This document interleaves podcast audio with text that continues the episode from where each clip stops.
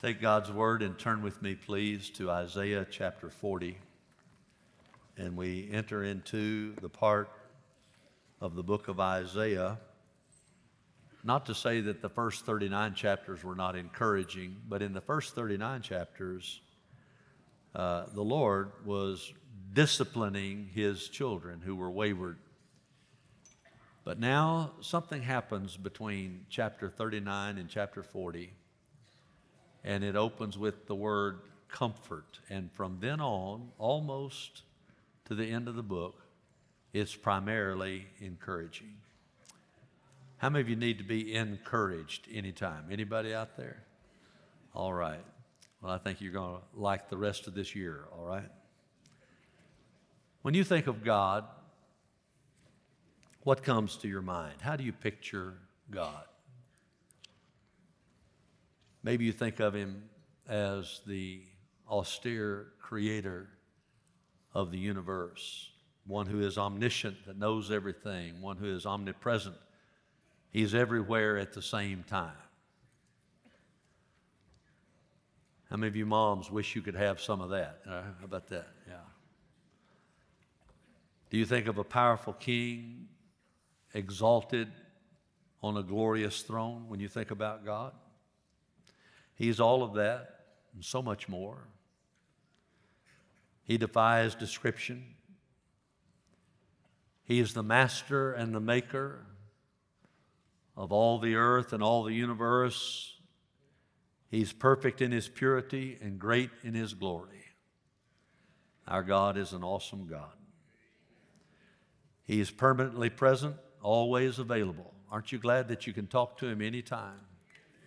Anytime. He's mighty in mercy. He still saves sinners. He's the God and Father of our Lord and Savior, Jesus Christ. He is the one who sent the Holy Spirit on the day of Pentecost. He is the thrice holy God before whom Isaiah bowed and said, Holy, holy, holy. I don't know if he knew it or not, but he was saying, Holy is the Father, holy is the Son, Holy is the Spirit of Almighty God. He's the one that the angels bow and adore. And He's the judge before whom you and I will appear and give an account for the life that we've lived on this earth. And He knows everything about you. I said He knows everything about you. He knows what you're thinking right now. He knows whether you're zoomed in or zoomed out. He knows if you're thinking about something about this afternoon or something that happened last week, or if you're thinking about His Word. He knows everything about you.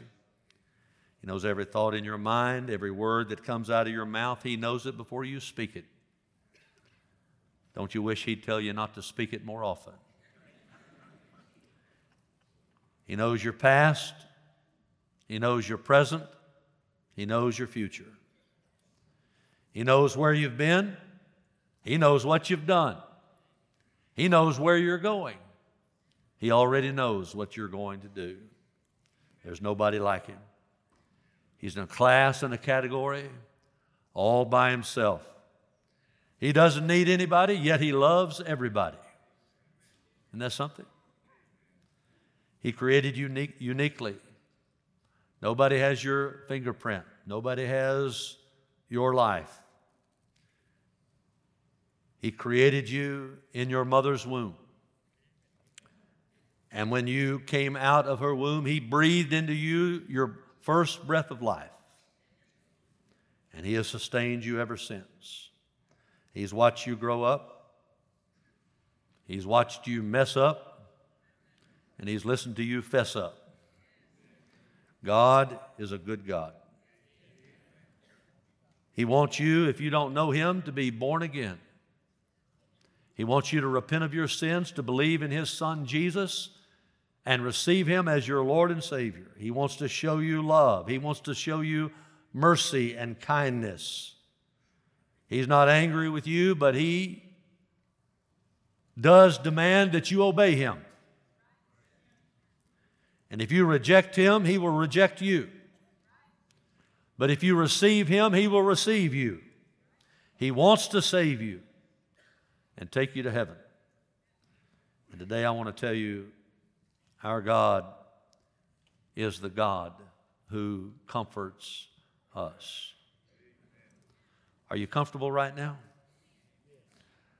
Well, you're going to be more comfortable before you leave, all right?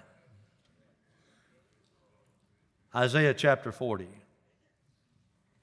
Where does comfort come from? It comes from God. First of all, comfort comes from God's pardon. When God forgives you of your sins, that's a kind of comfort that nobody else can give you. Only God can do it. Look at verse 1. Comfort, oh, comfort. When he puts oh in there, I mean, that's, that's adoration at its highest point. Comfort, oh, comfort my people, says your God. Chapters 1 through 39 are Isaiah primarily rebuking and warning sinful Judah. But beginning at chapter 40, God stops rebuking somewhat. Now, He'll give a little rebuke every once in a while, but it's primarily encouragement from here on. And He's giving His people hope for the future. He's saying, Comfort, comfort my people, Isaiah, comfort them, console them, help them to take a deep breath and to relax and know that I am God. Be still and know that I am God. It's to rest in His righteousness, to surrender to His lordship. The Lord spoke these words of comfort through Isaiah to His people at Judah who needed to hear a kind word from their God. And then God went on to give Isaiah another word. He said, Speak kindly to Jerusalem, call out to her that her warfare has ended, that her iniquity has been removed, that she has received of the Lord's hand double for her all her sins. Speak kindly to Jerusalem. Call out to her. Don't just call her out on her sin. Now it's time to call out to her. Tell her that her warfare has ended. The battle is over. The rough times are about to become good. Comfort, oh, comfort my people. Your iniquity has been removed. God has forgiven you, He has cleansed you. The war is over, the struggle has ended. And he says, She, Judah, my people, have received of the Lord's hand double for all their sins. He gave them a double spanking. Some people say, Does God believe in spanking? All you got to do is get saved to find that out. He'll spank you in a heartbeat if you mess up. Then he'll hug you so much you'll forget the spanking. But he will spank you. He will discipline his children. And if you're out there sinning and getting away with it, it's because you don't belong to him. One of the sure signs that you're saved is when you mess up, he spanks you, he disciplines his children. He doesn't discipline the devil's children, he disciplines his children. But he then comforts us from God's burden. I know what, it, what it's like to get a double spanking. Some of y'all don't even know what a spanking is. I grew up on it. My mother, one time, I did something, don't know what it was. If I knew, I wouldn't tell you. But she spanked me. She, she, she was just mad. And she was washing dishes. And she got back over and she was slamming those dishes around and she was talking. She got mad again. She spanked me again.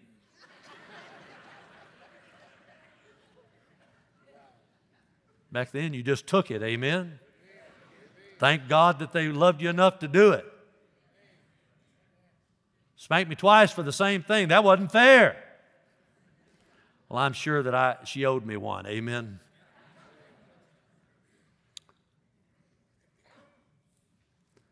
God, has He ever comforted you with the pardon of your sins? You ever been set free from chains of sins? You ever had that load taken off of you? and thrown over and rolled over on Jesus. Oh, it's so comforting when God pardons you. It's the greatest day of your life when you get saved and Jesus forgives you for all of your sins. My sin, oh, the bliss of this glorious thought, my sin, not in part but the whole, has been nailed to the cross and I bear it no more. Praise the Lord. Praise the Lord, oh, my soul. Pardon for sin and a peace that endureth. Thine own dear presence to cheer and to guide strength for today and bright hope for tomorrow. Blessings all mine with 10,000 beside. Oh, when you get saved, God will comfort you. Comfort comes from God's pardon. Comfort also comes from God's presence. Comes from God's presence. Look at verse 3. A voice is calling, Clear the way for the Lord in the wilderness. Make smooth in the desert a highway for our God. God doesn't just show up. Put that verse back up there. That's a good one. Please. God comes, He goes where He's invited, and He stays where He's welcome. And when He comes, He will clear the way. And we're supposed to clear the way for the Lord. We're supposed to prepare for the Lord. Now, if you know your Bible, you know your New Testament, these words were about the ministry and the preparatory work of John the Baptist. He was supposed to clear the way for Jesus. He was the first prophet to preach in Israel for 400 years since Malachi. He prepared and paved the way for Jesus' ministry, and John never pointed to himself. He said, Jesus must increase, I must decrease. That's a great way to preach. So John built a smooth highway for Jesus to walk upon. But Isaiah's prophecy was hundreds of years before John, and it had a future meaning, but it had a present meaning as well. And he was saying to the people of Judah, There's an application here. I'm telling you, that God is paving the way for you, people of God. He's preparing the way for you and paving the way for you to return to your Lord. I want to say this to you that's what the church of the Lord Jesus Christ needs to do. We need to quit messing around with all this fussing and fighting and division, and we need to return to the Lord. Return to the Lord. Need to forgive our enemies whether they ask for it or not. Ask God to bless them because Jesus said so. To me, claps on that one. No, it's too late, too late, too late. God said, I'm going to lead you out of a spiritual wilderness. And then He said, Let every valley be lifted up, every mountain and hill be brought low. Let the rough ground become a plain and the rugged terrain a broad valley. God's people were discouraged, they were down, they were in a valley of despair. God said, Let every valley be lifted up. They were facing problems. They looked like mountains, but God is a mountain moving God. He said, Let every mountain and hill be brought low. The road upon which they were traveling in life had been rough and bumpy, and God said, Let the rough ground become a plain and the rugged terrain a broad valley. God told him, He said, I'll go with you. I'll be with you in the good times, but I'll be with you in the bad times. Then the glory of the Lord will be revealed. That's what we need. The glory of the Lord. The glory of the Lord is Jesus, but we need the glory of God to shine on our churches, and all flesh will see it together, for the mouth of the Lord has spoken. John had given a preparatory ministry to clear the way for Jesus, but in Isaiah's day, God promised the people of Judah, I'm going to do it for you. And you know what I think He's telling us today? He's going to do it for us. He'll do it for you. God loves you, and the glory of God will be revealed to Judah, God says. His people are going to be comforted by His presence. Don't you like to be around people that you love? Don't you like to hear their voice? My wife was gone. She left on Thursday, came back this morning. I picked her up this morning. I called her, she called me. We probably called each other six times a day. You say, why? Was there something wrong? No. No. The reason we called is everything's right. I just like to hear her voice. I like to hear her breathe.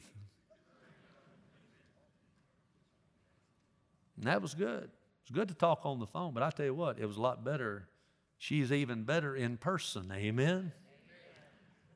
Let me tell you something. It's wonderful to hear the voice of God, but oh, to be in His presence. Oh, to be in His manifest presence. How do you describe the presence of God? How do you describe that? I'm talking to people today that are in tough situations. You say, Where is God, Pastor?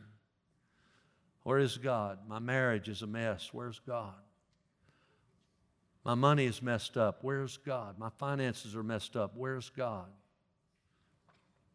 My health is messed up. I'm, I'm sick. Where is God? I have problems at work. Where's God? I've had a problem with my children. Where is God? You're going through a deep valley. Life is like a dry desert.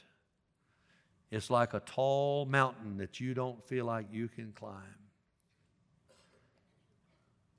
But one day, you're going to look back and say, That was a tough time, but Jesus brought me through.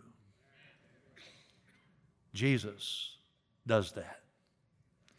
We're going to see three chapters later in Isaiah 43, just give you a little word about the future here. He says, But now, thus says the Lord your Creator, O Jacob, and he who formed you, O Israel, do not fear, for I have redeemed you. I've called you by your name, you are mine. When, not if, when you pass through the waters. God doesn't say you're never going to go through a problem. He says you're going to go through a problem, but He's going to go through that problem with you.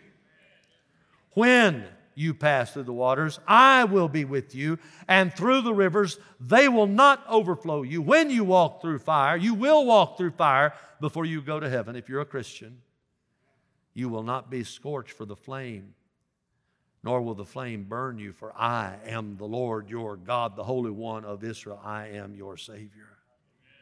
I don't know what trial you're going through, but I know who's walking through that trial with you.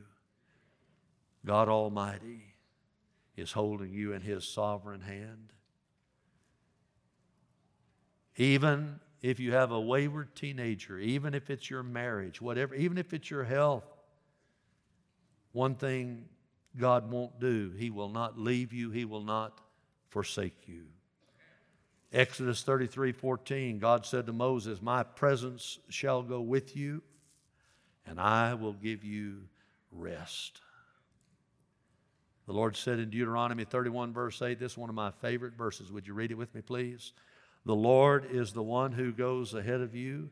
He will be with you. He will not fail you or forsake you. Do not fear or be dismayed. Stop just a minute. Keep that one up there. The Lord is the one who goes ahead of you, and then He'll be with you. Now, how can He do that? How can He be way over there up ahead of me and back here with me? Because He's God.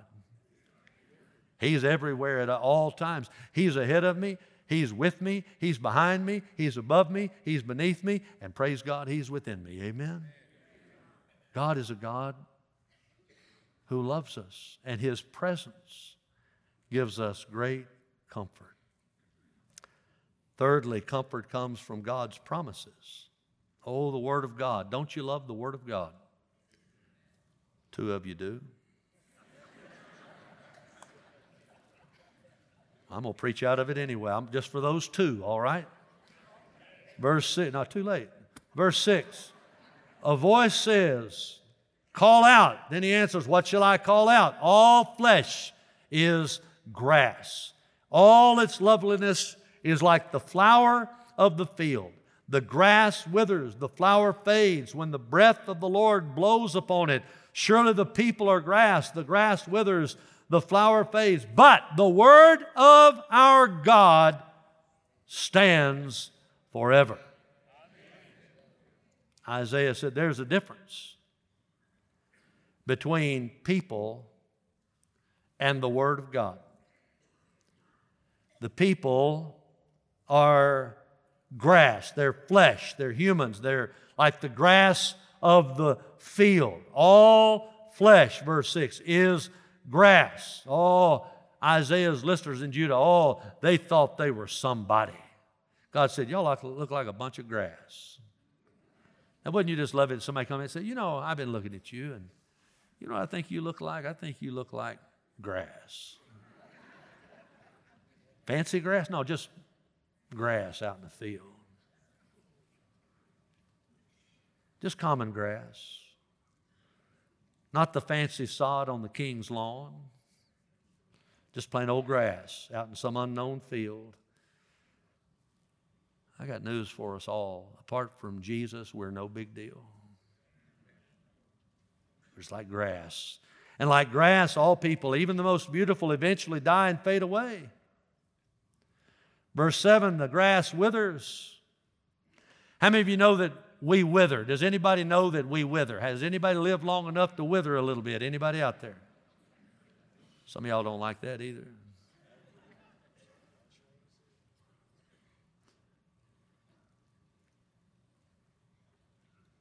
The grass withers, the flower fades when the breath of the Lord blows upon it. Surely the people are grass. The grass withers, the flower fades, but the word of our God stands forever. Just like the grass and the flowers, our lives were not going to last very long.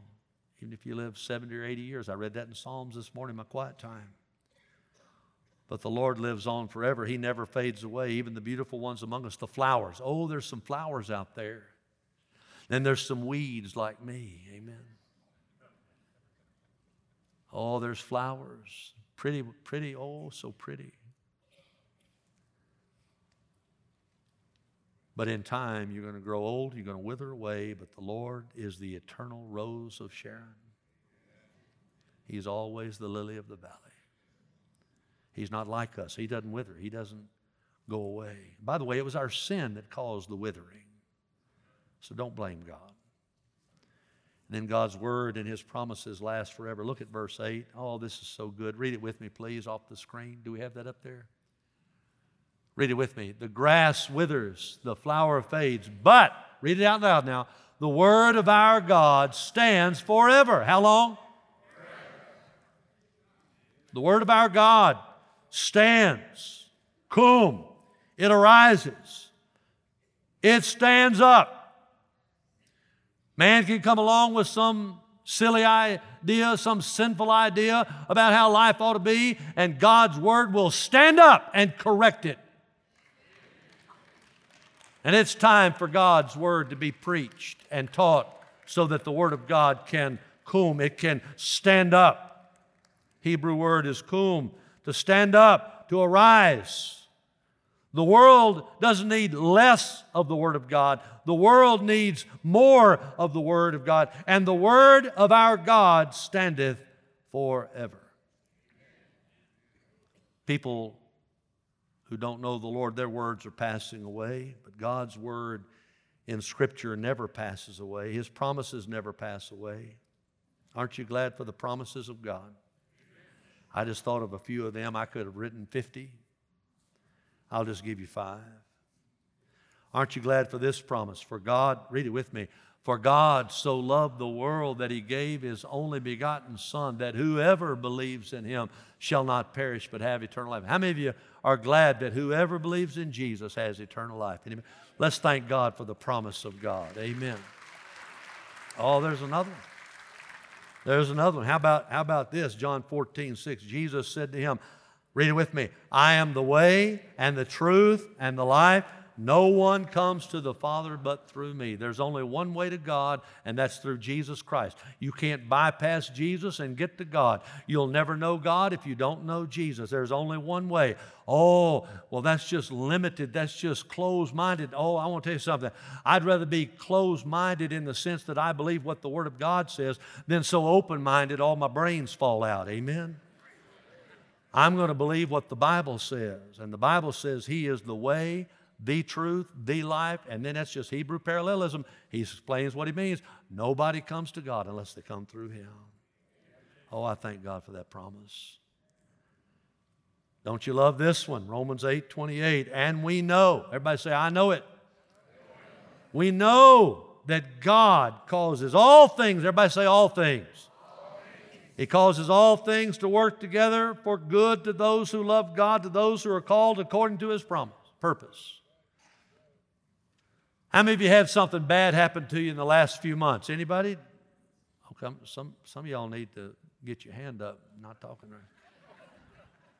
Let me tell you something. Look at me. God is so awesome, He can even take that and turn it into something good. Our God is a big God. That's a small way to talk about Him. He takes everything and makes it into something good. Psalm 23, verse 6. Aren't you glad this one is in the Bible? Read it with me. Surely goodness and loving kindness will follow me all the days of my life, and I will dwell in the house of the Lord forever. Goodness and loving kindness, mercy. That's what I want. I want God's goodness. I want His mercy. I don't want what I deserve. I want mercy. and His goodness and mercy, you just walk around me. You say, Brother Steve's over there standing by himself. No, I'm not. Goodness and mercy are always with me. They just walk, we just walk around together, you know. Hey, goodness, hey, mercy. Hey, oh, you're mercy. Okay, good. Oh, well, I'm just glad you're both with me. Amen. Just everywhere I go, goodness and mercy. And then when I die, I'm going to dwell in the house of the Lord forever. One big worship service. If you can't handle an hour and a half, you're not going to be able to handle heaven. Amen? You better get used to it. what are we going to do? I know this we're going to be praising His name. I know this we're going to be bowing at His feet. I know this we're going to be crying out with the angels, Holy, holy, holy. I don't know what else we'll do, but you know what? It'll all be good.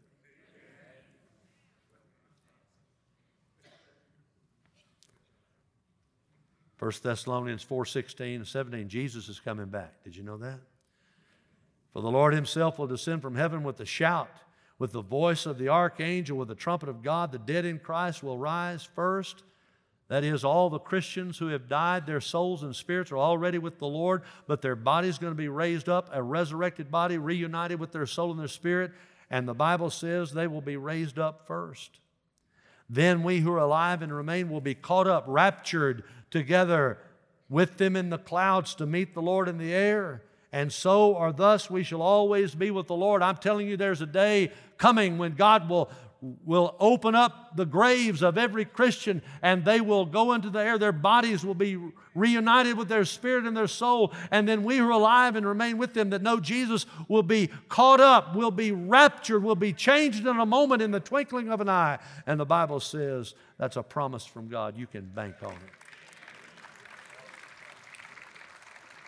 We could stay on this all day, but I got to press on. Verse 8 the grass withers, the flower fades, but the word, read it with me, but the word of our God stands forever. Comfort comes from God's promises. God is a God who comforts you. Why don't you spend more time with Him? Why would you watch television more than you read your Bible? Do you think they're going to comfort you? Why would you listen to talk radio? They're just going to make you mad. Why would you listen to all that stuff all the time? Get stirred up. Why don't you get stirred up by the Holy Ghost? Why don't you get in the Word of God? Put down the book of the month, pick up the book of the ages. Why don't you turn the television off and start praying and talking to God? Spend more time alone with Him and then spend more time serving other people, helping other people. There's a lot of people out there that need your help. Get your mind off yourself, get your mind on the Lord, and get your mind on other people. Help people. God's the God who comforts us. How does He do it? Comfort comes from God's pardon, from His presence, from His promises. But I got one more. Comfort comes from God's power. And all the rest of the chapter is about the power of God. Isaiah knew that God's promises were true because God is true. His promises are powerful because God is powerful. And the rest of this chapter speaks about the almighty power of God. We call God God Almighty for a reason. I'm just going to walk through it slowly, just read it to you. But I'm going to talk a little bit as I go. Get yourself up on a high mountain, O Zion. Bearer of good news, lift up your voice mightily. Oh, he is a powerful God. Oh, Jerusalem, bearer of good news, the gospel, lift up, lift it up. Don't fear. Say to the cities of Judah, Here is your God. Behold, the Lord God will come with might. There's his power with his arm ruling for him. Oh, he's a powerful God. Behold, his reward is with him, and his recompense before him. Like a shepherd, he will tend his flock. In his arm, he will gather the lambs and carry them in his bosom. Oh, he's going to carry you through your problem. He will gently lead the nursing ewes. Who has measured the waters in the hollow of his hand? God holds the ocean in his hand. You can't even hardly hold a handful of ocean just a little bit of that water, but He holds the whole thing in His hand. Oh, He's a powerful God. And marked off the heavens by the span. A span is the full extent of something from the beginning to its end. And this is talking about the universe, the span of the universe, the very boundaries of the boundaries of that which has no boundary, the boundaries of the universe. God's holding all that in his hand. Oh, he's a powerful. I think he can handle your problem today. He's a powerful God calculated the dust of the earth by the measure, weighed the mountains in a balance and the hills in a pair of scales. Oh, he is a powerful God who directed the Spirit of the Lord, or as his counselor has informed him. When's the last time you told God something he didn't know? With whom did he consult? and who gave him understanding? And who taught him in the path of justice and taught him knowledge and informed him of the way of understanding? Oh, he's a powerful, all knowing, omniscient God. Behold, the nations are like a drop from a bucket. God just described the United States and Russia and China and anybody else. We're just a drop in the bucket. We're no big deal. Regarded as a speck of dust on the scale. Behold, he lifts up the islands like fine dust.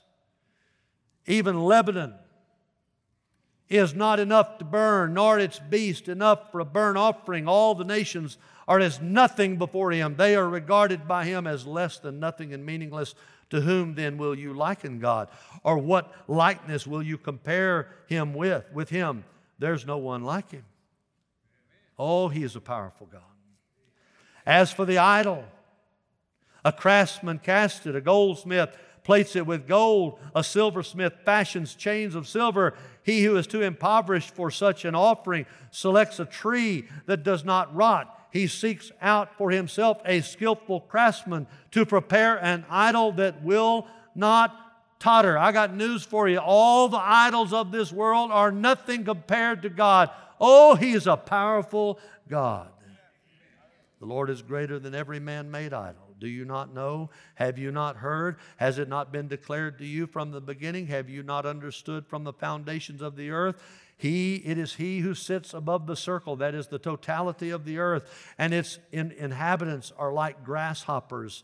All of us are like grasshoppers, who stretches out the heavens like a curtain and spreads them out like a tent to dwell in. He's greater than the universe. Oh, He is a powerful God. He is He it is who reduces rulers to nothing, who, who makes the judges of the earth meaningless. He's greater than any earthly leader. Oh, he is a powerful God. Scarcely have they been planted, scarcely have they been sown, scarcely has their stock taken root in the earth, but he merely blows on them and they wither, and the storm carries them away like stubble. To whom then will you liken me that I would be his equal, says the Holy One? Lift up your eyes on high. See who has created these stars, the one who leads forth their host by number. He calls them all by name because of the greatness of his might and the strength of his power. Not one of them is missing. Oh, he is a powerful God. Why do you say, O Jacob, and assert, O Israel,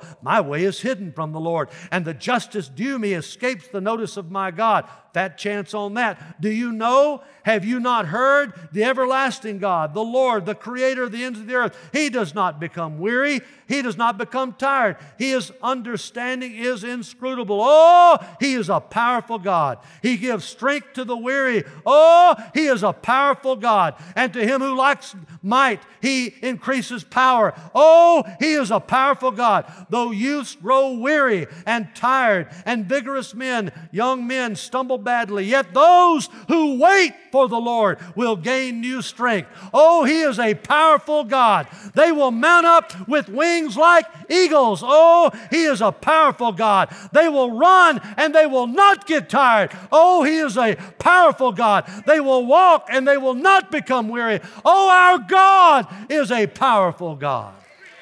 A powerful God. And I take comfort in His power.